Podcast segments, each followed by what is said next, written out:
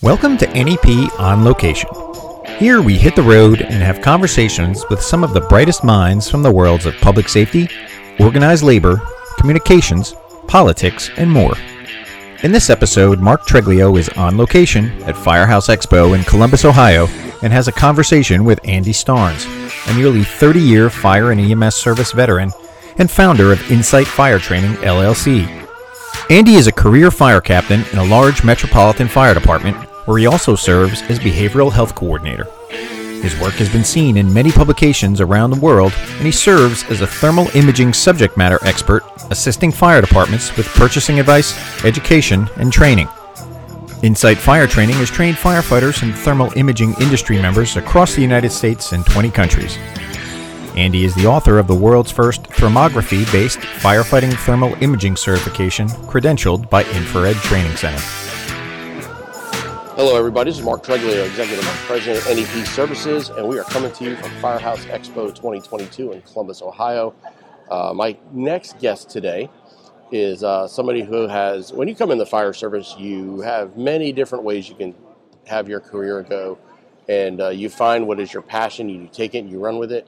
And in some cases, we have people that have uh, really transcend the fire service with the passion and uh, what they take and give back to the fire service. And today I have with me Andy Starnes from uh, Insight Training.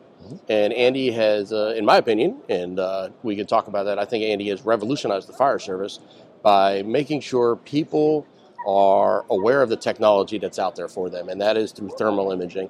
Andy, thanks for joining us today. How are you doing? Good. Thank you, sir, for having me. I appreciate you coming by the booth and inviting me over. We're blessed to be here at Firehouse Expo for another year. I think this is our sixth year here. Mm-hmm. So we're grateful for another opportunity and meeting great people like yourself. And we always say we come here to teach, but we learn more from everybody else. So it's a great experience for us. Well, it's great. And one of the things I like is you give back. You have taken a particular genre of the fire service, which 20 years ago was not something that was very. It wasn't all over the place. It, it was. It was almost revolutionary at that point. And you've taken it and you've making it a modern piece that everybody has to have one today in a fire service. It's uh, saved probably thousands of lives over the years. That's thermal imaging. Tell us a little about yourself and how you got involved in that. Well, I appreciate that. But um, like I say, nobody does anything alone. I'm blessed to have an amazing support system. I got into it because of my dad, and I've stayed in it because of a wonderful support system, but primarily because of my faith and my wife and daughter. They support me on that journey. They're here. I couldn't do anything without Sarah and Emma. And uh, my dad, Joe Starnes, got me into it when I was a kid. I started chasing him around when I was eight. Uh, he was a full-time career guy with AT&T, network disaster recovery. He'd come home, get in the car, and he'd go be the volunteer fire chief. So he committed his life to serving others and never got a dime out of it. He was doing it for the right reasons. Uh, so I got into it early, seeing how, man, this is awesome. Everybody's doing this and they enjoy it. They're not even getting paid for it. So I thought that'll be a great career for me. So I started as a 15 year old junior firefighter uh, 32 years ago. And uh, then I, you know, started when I got out of high school. I was blessed that my dad introduced me to a guy by the name of Alan Brunacini. Uh, he asked me, he said, "What are you going to do when you when you get out of high school?" I said, "Well, I'm going to go to college. I'm going to get my degree in fire science, and I'm going to try to get on the department." He said, "Well, you finish your first year of college, I'll get you in as an internship at uh, Phoenix Fire Department." I said, "Sir, I'm going to a community college. Nobody's going to accept me there." I said, "I know you guys. You have the Eastern Kentucky Universities, Oklahoma State." He goes, "I think I know somebody." You know, tongue in cheek. And I did my first year at Central Piedmont Community College, and and true to his word, he got me an internship there. I went to Phoenix Fire Department, and I was at Fire Station 40 at night, and I worked at the training academy during the day. I was the hey boy, a hey boy do this, hey boy do that. It was an awesome experience. Um, I kept trying. I got hired by Charlotte Fire Department uh, right before my 23rd birthday. Uh, four years of trying. You always say, don't get upset if you didn't get the opportunity right away. I'm thankful I didn't get hired when I was 18 because I was not behaving right at that age. I don't know about you, but I didn't really. My dad said, You're a great kid from zero to 17, but from 18 to 22, I thought about taking you out. and uh, so it was a good thing I got hired right around that range because I think that was when I started starting to learn to behave. I'm not saying I was mature yet, but um, so I got hired then and uh, really just started enjoying the ride, learning a lot. I was from a small town, now I'm in a career department. I went to Station 26 right out of recruit school. That was 24 years ago, going on my 25th year. and uh, just been an amazing ride.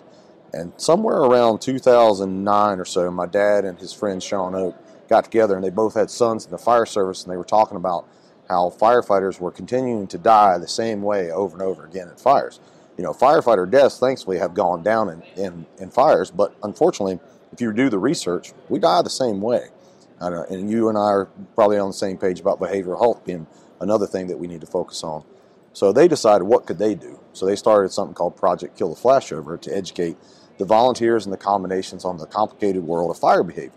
So they had basically three legs of their triangle or their stool, which was fire controlling the fire through tactical air management, enhanced water streams, and using thermal data to apply that. Well, there wasn't anybody doing the thermal imaging side. Mm. So I literally kind of got lumped into that spot and learned from manufacturers and a great guy by the name of Bobby Kyle. He used to uh, be part owner of ISG, remember them? And uh, got involved there. And next thing I know, I'm doing this, I'm learning, and I'm hanging out with my dad's great experience.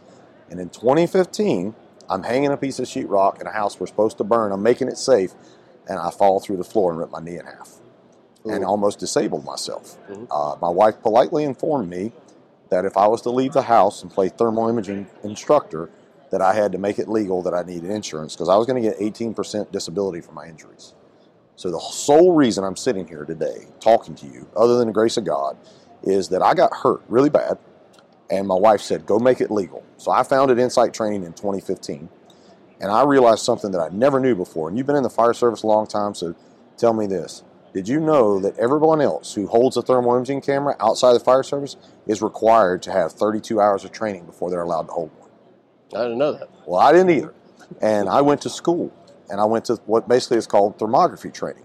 So I got my level one, I got my level two. I started learning about HVAC inspections, window inspections, home inspections, and started looking at what the military is doing and, and medical science and veterinarian medicine and all these things they're doing with thermal imaging. And all we were doing was using for search and overhaul, and we didn't even know what we're looking at. And I, I literally went from seven years of learning with my dad in KTF, and I thought I knew a a little bit about thermal imaging, and I felt like, my, to quote my friend, retired Captain Jimmy Brown, I felt like a cat, I felt like a caveman holding a flashlight. When I went through my first thermography class, and ever since then, it's been a wild ride. We we have trained in all 50 states. We've helped people in 16 different countries. We wrote the first thermography-based curriculum. Uh, we we are working on uh, collegiate level stuff. We train manufacturers. We help design and assist with development on products. We work with gear manufacturers, anything to do with heat. And I have eight guys who are amazing working with me that are all level one thermography certified or in training to be so. And it's just crazy that something bad happened to me that turned into what you're seeing now that allowed us to meet all these wonderful people. Some of my best friends now are all the sheer reason that I basically got knocked on my butt and had to start over and it's been an amazing ride. I'm, blessed. I have my wife and daughter with me here. Uh, they've been touring Columbus, going to the zoo. Uh, we're going all over the place together. My daughter's going to be 13. She's been to 24 states. I mean, that is that is phenomenal. I get to be blessed by all these people and learn from them, and it char- charges my batteries when I go back to work. So that's the short version. Sorry for being a tad bit long-winded. oh no, that's uh, no, it's great. How do you compare today's thermal imagers, uh, the knowledge of the fire service, compared to just seven years ago, maybe even before that?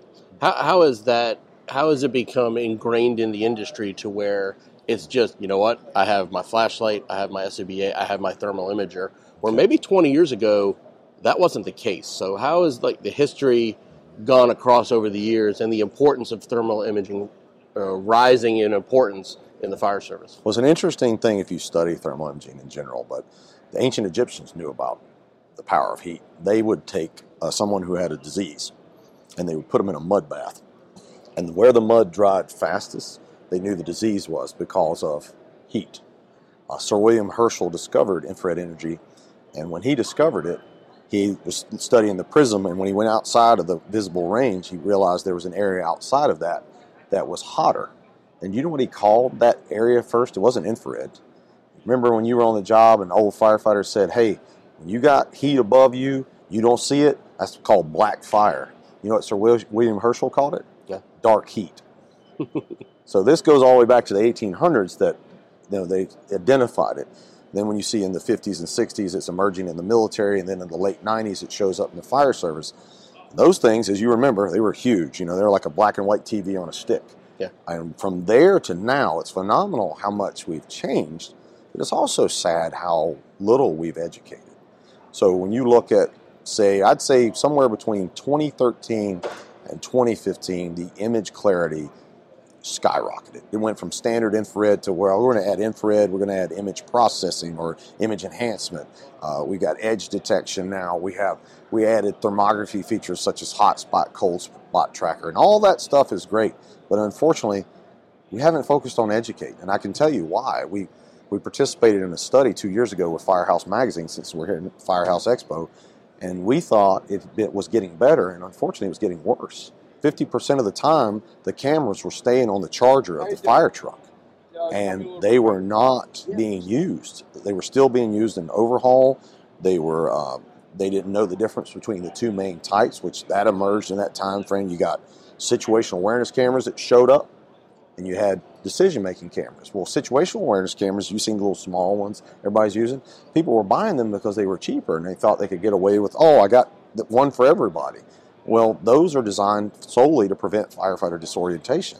And unfortunately, due to lack of education, um, some bad sales stuff and tactics, they're trying to push lower resolution, slower refresh rate cameras in firefighters' hands and tell them they can do just as much as they can with a higher resolution decision making camera. And that's not the case. I mean, you remember your first cell phone? Mhm. You know, you flip flip phone or but take that flip phone and try to do what you do with your iPhone 13. You just can't. You, you don't have the power, the computing power, and you don't have the, the phone has- as far as the camera has changed. So all that has changed, but the education didn't. And that's what rocked my world when I got hurt, when I realized that anecdotal based fire service education is not good enough.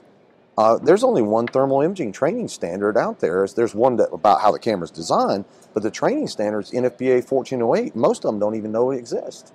And it just says you shall do these things prior to putting in service, shall have written policies, you shall do training one time a year. But they don't even know that. And, and it uses words like shall, like you better do this. And they're like, uh, we don't follow NFPA. Well, I hate to break it to the fire service, but we're getting sued left and right. And they're quoting consensus standards and textbooks in court. And they're making us look like the idiots we are because we don't know our job.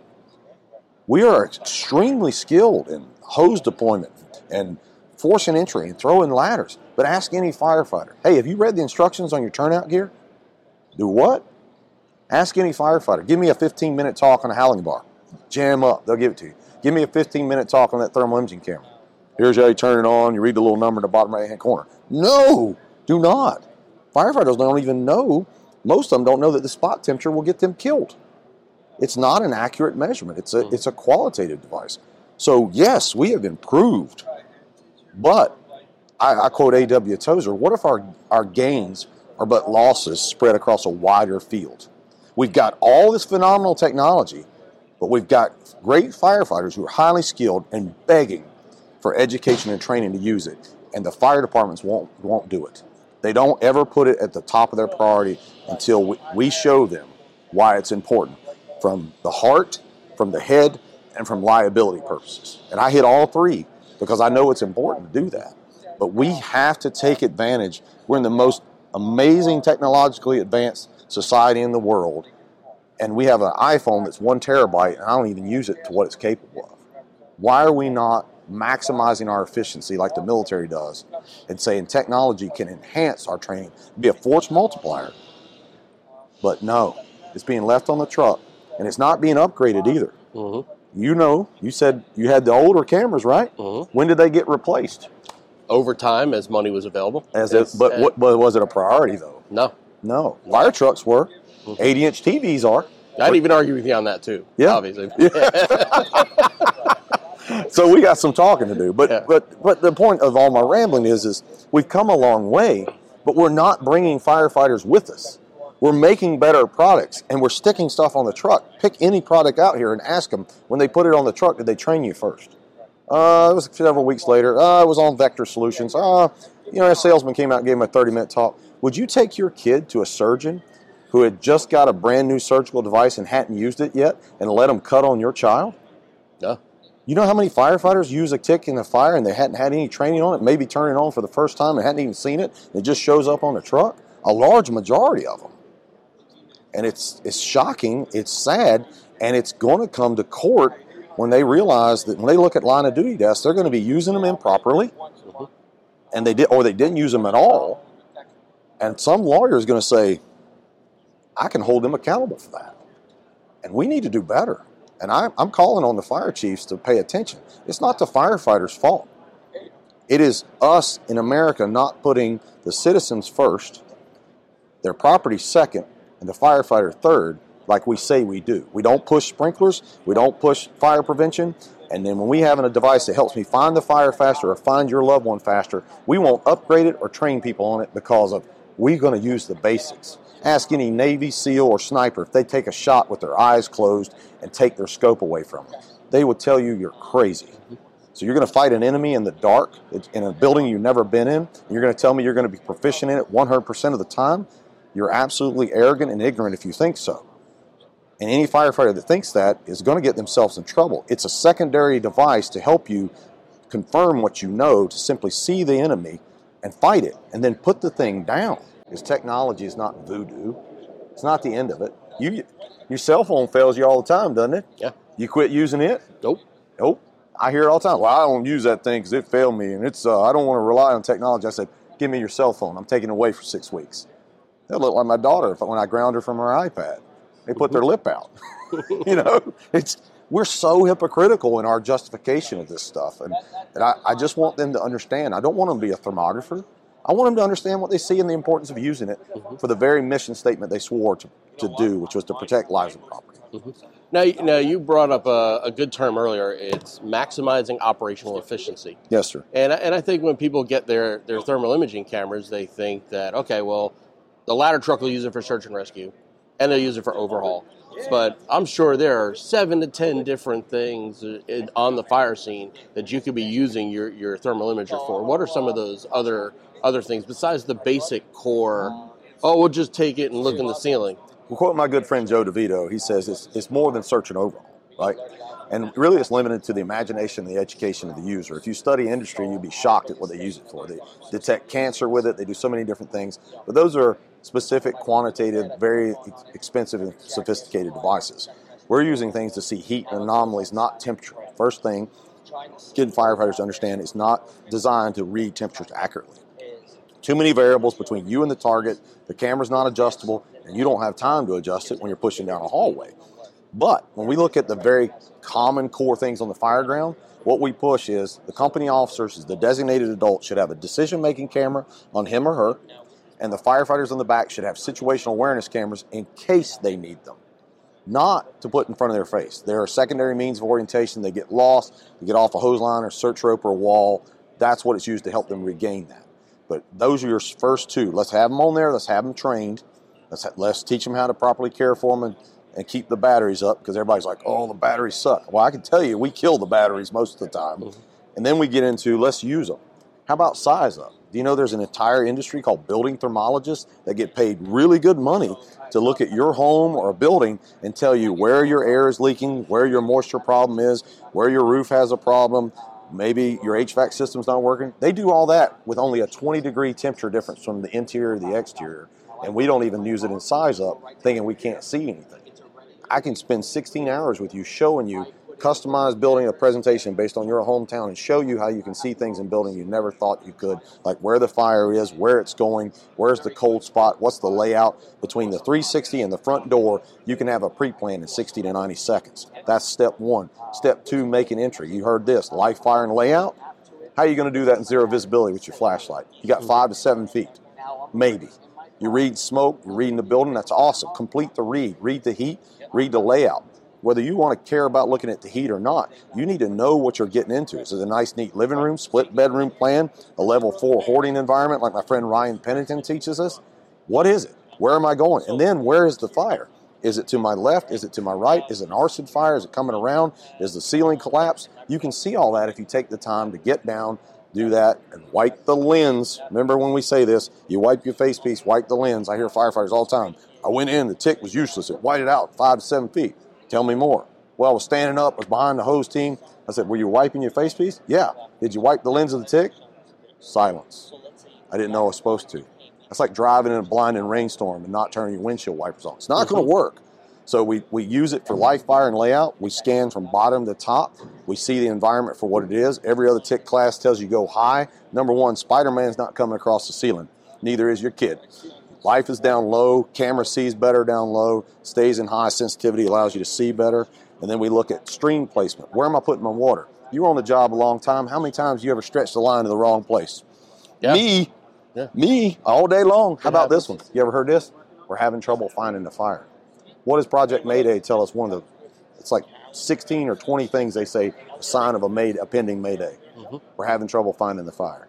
What if we simply did what you do when you go across that street on the way back to the hotel? You look both ways.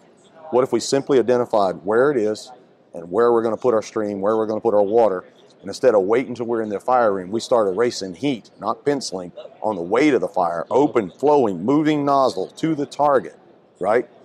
On target, shooting at the heat, cooling walls, ceilings, contents, and then guess what else we can do if we're searching?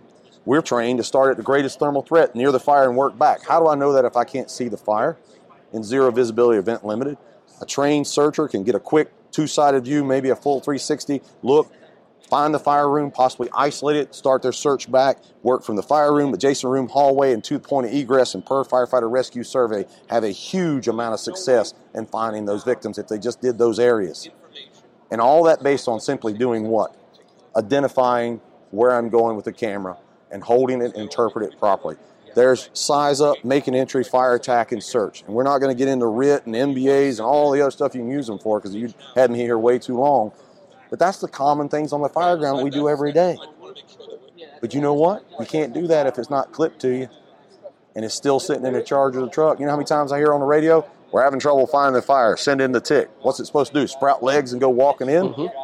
That, if you're the company officer of the BC, that's your responsibility. I think that's where the training comes in because you you, you're you're more you're more adept to take it with you because you've had it in your hands longer. Yes, and you know it's important. Just like you wouldn't leave your mm-hmm. cell phone at home, once you understand the importance, you're going to clip that camera to you. You're going to make sure you have an extra battery in your pocket if possible. You're going to know what, what it will do, what it won't do. Mm-hmm. You're going to not over rely on it. You're going to know how to use your, your training and use it as a force multiplier. You're not going to replace you. Paul Combs says it best in his cartoon. I quote every class. There's no substitute for knowing the basics. But to quote my instructor, Thomas Anderson, what are the basics, Mark? In the 1950s, the basics are different than the ni- than 2022. Mm-hmm. We face a completely different enemy, with a completely different environment, and with completely different staffing now. We need to update the basics. Mm-hmm. We're fighting a modern enemy with 1960s fire behavior knowledge. Don't believe me? Go pick up any textbook and look what they say in the fire behavior chapter. There's still books that tell you not to open the nozzle till you see the fire, that you may steam the victim and upset the thermal balance. It is ridiculous that we have textbooks that are not being peer reviewed and checked by collegiate level fire service experts to verify if that information is up to date.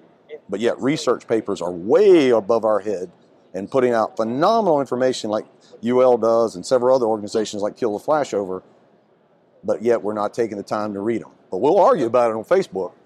Oh yeah, But how many of them read the 700 page report on the recent search study or, or any of the fire attack studies? How many are chewing through that and digesting it? Very few. I got a, I'm blessed to have a lot of good friends like that guy right there that, that knows information and shares it.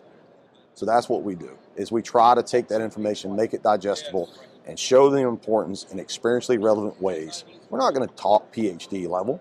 None of us are. We're blue collar workers with PhD requirements. But we're going to talk to firefighters at their level. We're going to teach them the importance. We're going to teach them the why. And we're going to show them how to use it and pray that they go further with that knowledge. But that's our goal. Is it, we want it to be commonplace. Technology is, like I said, it's not voodoo. It's not myth. And it's, it's getting more and more incorporated in everything we do. And the more we resist it, as to quote my friend John Dixon, we're going to be like the guy left to hold, hold the bag of oats to feed the horse, but there's no horse to feed. Mhm. We're going to be a dinosaur. We have to adapt and become what we call intelligently aggressive in our mindset, in our skill set, in our understanding. And that doesn't mean we're not going to be aggressive interior firefighters. We're going to be more aggressive. We're going to go right to the target. We're going to go right to your family. We're going to put your house fire out faster. Who in their right mind wouldn't want to do that? Who?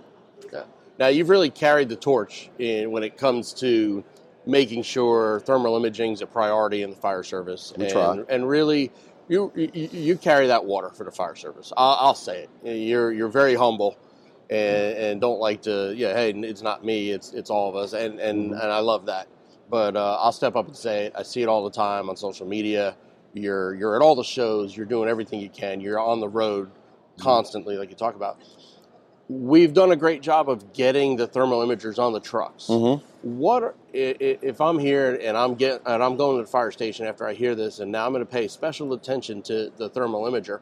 What are some classes out there that I need to take beyond just the okay? It's out of the box at the fire station. They put it on the truck, and we played with it Sunday after breakfast.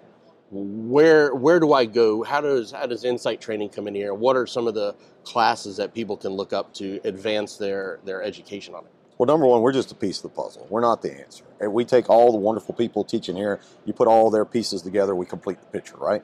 So I always challenge people. I say, go out and read, look up stuff. Don't just believe me. Don't just do what we ask you to do. There's so many great people out there teaching. And when you talk about thermal imaging, there's my friend Joe DeVito, there's Mike Daly, and, and uh, John Dixon. There's a lot of people out there that are teaching, they're doing good work.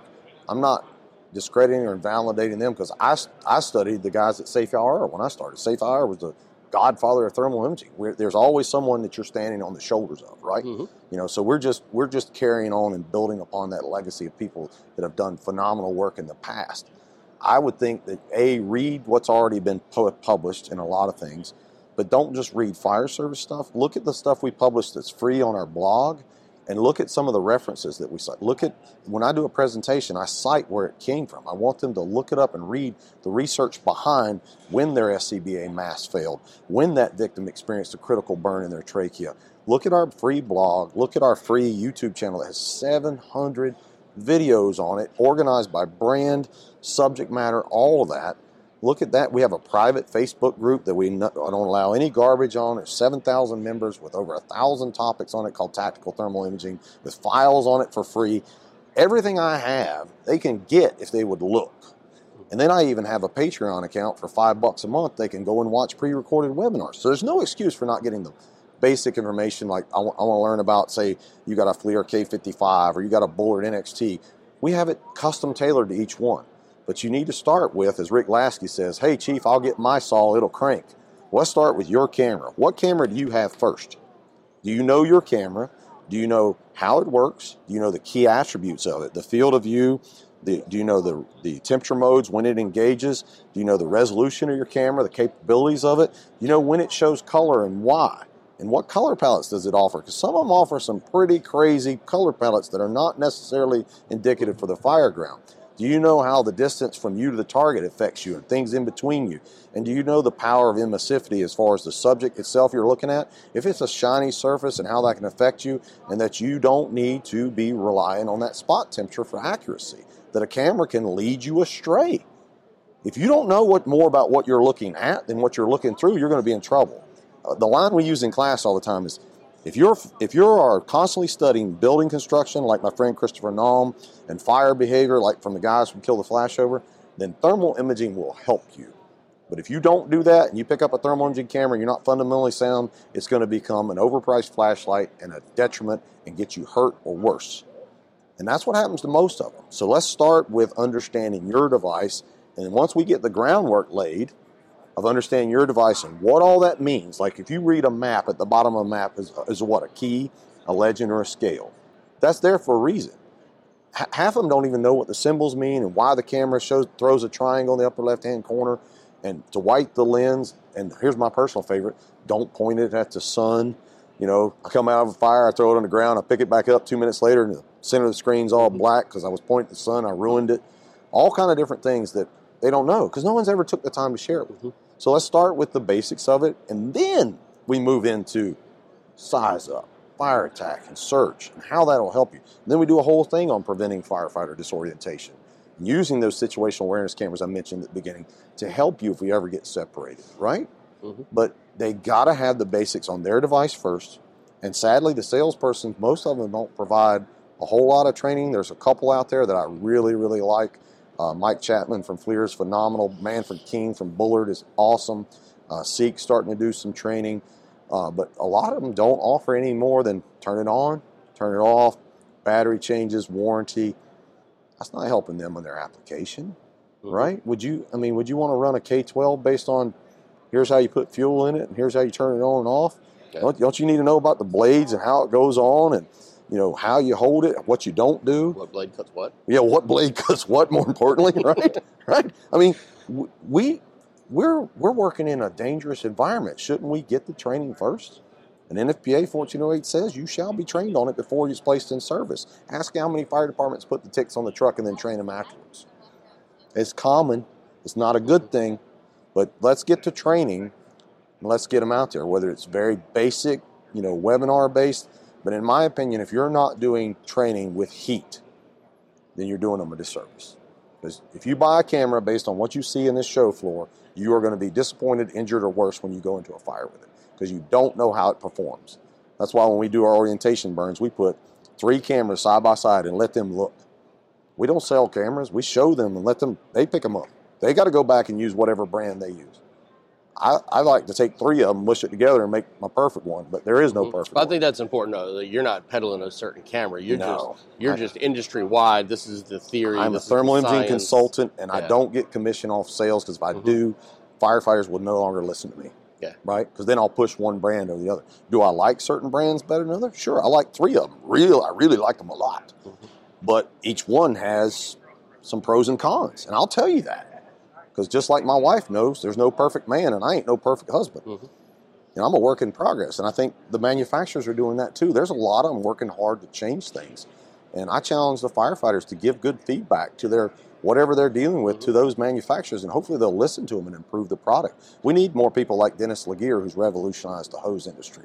We need people who are pushing to change, you know, the way we do things with turnout gear and, and cancer stuff, like my friend Webb Marshall. There's a lot of people out there doing great work, but we need more of those innovators being end user champions with the manufacturer. And the manufacturer needs to start learning this. If they don't start listening to their customer, they're going to go out of business. And that, and that was leading me to my next question was how you talked about how engineers were using thermal imaging, and how much has the fire service been able to get in there and get with the thermal imaging people and say we needed to do this, this, and this for us? I mean, I can't. Do we speak, really have a big voice in that in that arena? I can't speak on yet? prior to me. Uh, I know some of that, but it wasn't my experience, so I don't comment on those things.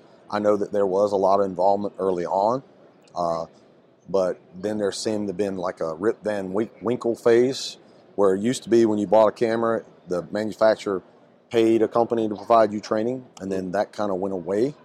And then what's the smallest budget in every department? Training. But that they want you to perform like gold medal athletes and give you this much money to do it. So now I'm seeing a resurgence of it, but unfortunately, I don't think, but maybe two two of them, really, honestly, mm-hmm. are putting the effort into getting their consumer educated because I think David Eskew, my friend from Milliken, says it best. I am not interested in either knowledge or in innovation without both. I need innovation and education. Because if you have an innovative product and an uneducated user, are they going to appreciate it? They're not going to no. get the best out of it. No, my mother in law refused to get an iPhone until she couldn't get texts from her grandbabies. And then we took her to Verizon. She spent a 45 minute class with Verizon on how to use her iPhone. Good luck getting that iPhone back from her now. Mm-hmm and she's got rheumatoid arthritis, moving that thing around, doing stuff I can't even do. But she knows how to use it in a 45 minute class. Why are fire departments not spending more time, not even necessarily money? You could train a handful of your guys and gals to go train your whole department. You don't have to have us train everybody. That's the cop out. You need your people to be educated. We need discipleship models, right? I need to train this group and they go train that group. It's about legacy. It's not about me or my guys. We got to continue this. So, as far as education and training, is getting better. But that's something I'm investing a lot in. I mean, when you talk about going to conferences and doing, I mean, we give a lot back. I mean, people think that this is easy thing to do. It's not. You know, there's a huge cost to, as you know, running a business and having guys and equipment and all that. They don't give you this stuff for free. There's a there's a lot in that, and it's a ridiculously expensive process. And you have to have insurance, and you have to play the conference game and make everybody happy, and and, and hopefully be appreciated in the process. But you're not always appreciated. Mm-hmm. You want to make a difference, and when you see that young firefighter or even that old firefighter light up, or they get an appreciation for it, or their spouse comes up and thanks you, to me, that's a payday. That's huge. When you when the guy says, I was able to locate the victim, or I found my way out, or the wife thanks you because they got home. No better paycheck. Mm-hmm. Do you have one or two, maybe three instances where you've provided a thermal imaging training and you've gotten a report back that there was this one incident and lives were saved because of the, the proper use of the thermal imager? There, there's is there any one of them that stands out that you're really like, wow? I'm sure there's hundreds, but I mean, it, you, one I- or two that stand I out. started I started collecting uh, comments from classes about a year ago. I should have been doing it before, but it's just you know you got too much stuff to keep up with. And the thing that blew my mind is some of the things that people have said. Um, you know, uh, we were in Georgia in March at the Bearers of the Oath conference, and I got more feedback from those firefighters that went to that event. Within two weeks, they rescued somebody in a hoarding environment. Someone made another grab. One called me and sent me first in video of this four or five thousand square foot house. He said, I've never been able to clear a house as fast as I did because of what you showed me. I was able to get in. I'm on the rescue without a hose line. We went above the fire around, got back and cleared things, got a dog out before the first line was in play. And they- they're searching. They're not just scanning rooms and calling it good. Mhm. I mean, to me, that's that's huge. That and I saw the amount of fire that they they were under, and it was like a garage fire pushing in on a bonus room. And just, I I just, and then the ones that that send you messages that say, you know, they were in a mayday situation and they were able to find their way out, or or that they were able to do something simple like we teach them to turn the camera sideways and they saw something that helped them catch that one thing that made a difference. That's what sticks out to me. And, you know, rescues are phenomenal, but for me, the fact that the firefighter was using it instead of leaving it on the truck is the first big win. And the second win is they, they had a positive impact and then they shared it. See, that's what I really want. Is I want to teach someone Mhm. and I want them to teach them better than I did. And then it's exponential. So what stands out is the fact that when we have students that go back and share it with a handful or their whole department and it spreads. And we're not giving them anecdotal information. I challenge them. I say, take anything that we have, look it up. It's reviewed by manufacturers, Kill the Flashover, and a lot of other people to make sure that I'm giving you information that's science based, thermologist approved, and manufacturers have said, yes, this is true based on our product, because I don't want to risk your life on my opinion or my flawed experience, which could be even worse, right? Mhm. So, and I've learned that the hard way. So, yeah, it stands out, but it's it's coming to places like this, teaching a class, and then literally within a few weeks, you'll get a comment or two that'll just say that whole week and all the money we spent and the time away from home was worth it because that made a difference in that person's life. As we close out here, I want to take the opportunity. You talked about your Facebook group. You've talked about the the, the blog that you have. Here- Here's your chance. How do people access that training? Your website address, your blog, all that. Now, I've given you my card too. You can post it if you'd like. But Mhm. uh, our website's insighttrainingllc.com. You can keep up with events that we post on there, where we're going to be next. And you can also look on our, it's a blog. If you click on that, every article there is basically was written because the, the same question got asked a lot. So we realized a lot of firefighters had the same questions. Instead of just generally answering them over and over again, we made really intense articles with videos and links and where they can learn more. So that's that's a free resource to them. Our YouTube channel, Insight Training LLC, has got almost 700 videos. 400 of them are my videos, organized by subject matter, uh, brand type, and we're updating those. We have a private Facebook group where you can learn called Tactical Thermal Imaging. If you join it, you got to answer two questions because I prove you're not a robot. I don't put up with spam or any garbage, political, whatever, going after people. I just block you, delete you, done. I don't have time for that. I'm 47 years old and got a family. I don't have time to edit and argue with people on Facebook. We'll talk in person. If you don't have the courage to talk to me in person, I don't want to talk to you anyway. Right? You know, so um, we got that, and then we also have a subscription channel. It's like five bucks a month. Our Patreon channel. You can watch all of our old pre-recorded webinars we've done in other departments.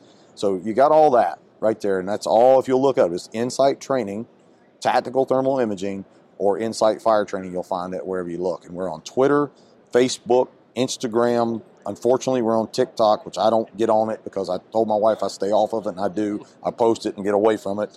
Uh, we're on LinkedIn. We have a company page and a personal page, and then we do a lot of articles. We're in Joey Baxa, one of my instructors, and me are in the September issue at this this here at Firehouse. We have two articles published: the seven deadly sins of TIC use and getting a better image with Joey's thing on size up. And then previous to that, John Lightly, one of my instructors, wrote a great article on respect the rebound on fire attack.